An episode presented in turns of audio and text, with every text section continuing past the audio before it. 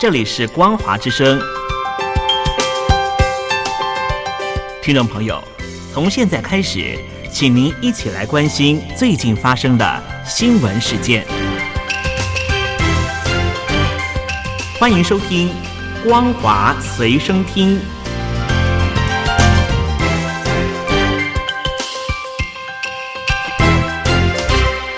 各位听众朋友，大家好，欢迎收听本节的《光华随身听》，我是艾格。中国大陆外交部副部长乐玉成在接受美联社专访时表明，两岸统一是历史的进程，但并没有指出任何的时间点。他对于日前美国前参议员陶德率领团队访台相当的不满。乐玉成认为，台湾牌是一张危险的牌，美国不应该越线。针对乐玉成的发言，大陆委员会强硬表明，台湾是主权国家，从来就不是中华人民共和国的一部分。台湾的未来发展，只有两千三百万的台湾人民享有决定权，坚定捍卫主权还有民主。绝对不是任何强势的主张跟行径可以改变的。对于乐玉成重申中方片面的对台立场，台湾完全没有办法认同接受。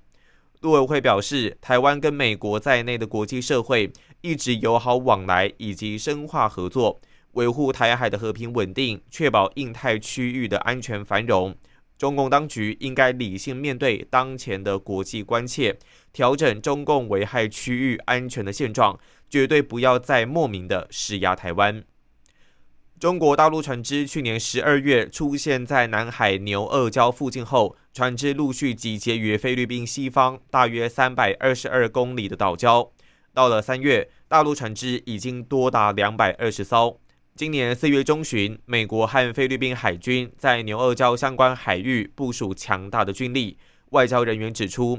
北京占领菲律宾专属经济海域内的岛礁，一定会招来军事回应，也要这样，大陆船只才会乖乖离开。分析显示，从两千年开始，共军开始在南海占据东南亚国家声称拥有的岛礁，操作方式大同小异。中共海军的海上民兵将巡逻船伪装成渔船，迫使其他船只离开。接下来就开始修建港口、道路、军营，还有机场，甚至会有军事人员进驻、部署武器、派遣军机，还有战舰造访。共军这一次会想要染指牛二礁，共军这一次会想要染指牛二礁，是为了要加强北京对相关海域的控制。但这些动作已经引发周遭国家的紧张，美军也派遣舰队全天候观察，才让中共稍微有所节制。香港泛民主派人士近日遭到判刑，包括了一传媒集团创办人黎智英、香港民主党创党主席李柱铭等九人，被裁定前年八月十八日的反送中游行参与及组织非法集结罪名成立。黎智英被判刑一年，李柱铭为十一个月，缓刑两年。而黎智英也与八三一非法集结两案同期执行，将入狱十四个月。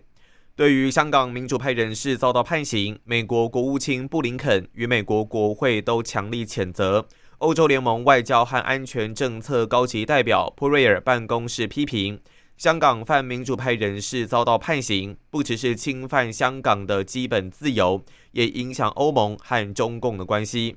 英国外交大臣拉布则呼吁中共要停止起诉香港的民主运动人士。面对国际批评声浪，中共继续的紧缩言论空间，并且升级打压，陆续传出旅外人士返国后失联或遭到逮捕。根据报道，旅美时政的评论员沈度已经失踪四周，大家传言因为他谈及接种过大陆制新冠肺炎疫苗的西安医护人员还是确诊感染的内容，导致他遭到逮捕。另外，旅居芬兰的气象学者王展。在网络上主张满洲独立，并在二零一九年十月返回大陆时，被以涉嫌颠覆国家政权罪逮捕，羁押超过一年半，也引起了国际关注。近期爆发强制劳动与侵犯人权风波的新疆棉花遭到抵制后，中共并不理会国际标准，反而继续加快了发展计划。根据报道。大陆棉花业日前启动未来棉花计划，试图建立大陆版的良好棉花发展协会，自行制定棉花行业的标准。根据南华早报的报道指出，总部设在北京的棉花垂直服务供应商中农国际科技发展有限公司，两年前就设立了未来棉花计划。近期国际社会对新疆棉花的抵制，让这些业者加速发展计划。并说有机会在这个关键时刻展现民族志向，预计可能会成立公司，招募更多的大陆时尚品牌。国际上的良好棉花发展协会，简称 BCI，是全世界最大的棉花行业标准组织，整体会员数已经超过两千个国家。BCI 去年在十月份指控新疆地区存在强制劳动，还有其他侵犯人权的现象后，就已经暂停提供新疆棉花的品质认证。预计要在四月二十日开幕的博鳌亚洲论坛举行了第一场的记者会。这一届博鳌年会也是博鳌亚洲论坛成立的二十周年。会议主题为“世界大变局”，着重全球治理，还有一带一路。将结合网络还有实体会议两种方式举行。在记者会上，论坛秘书长李宝东也透露会有中国领导人出席。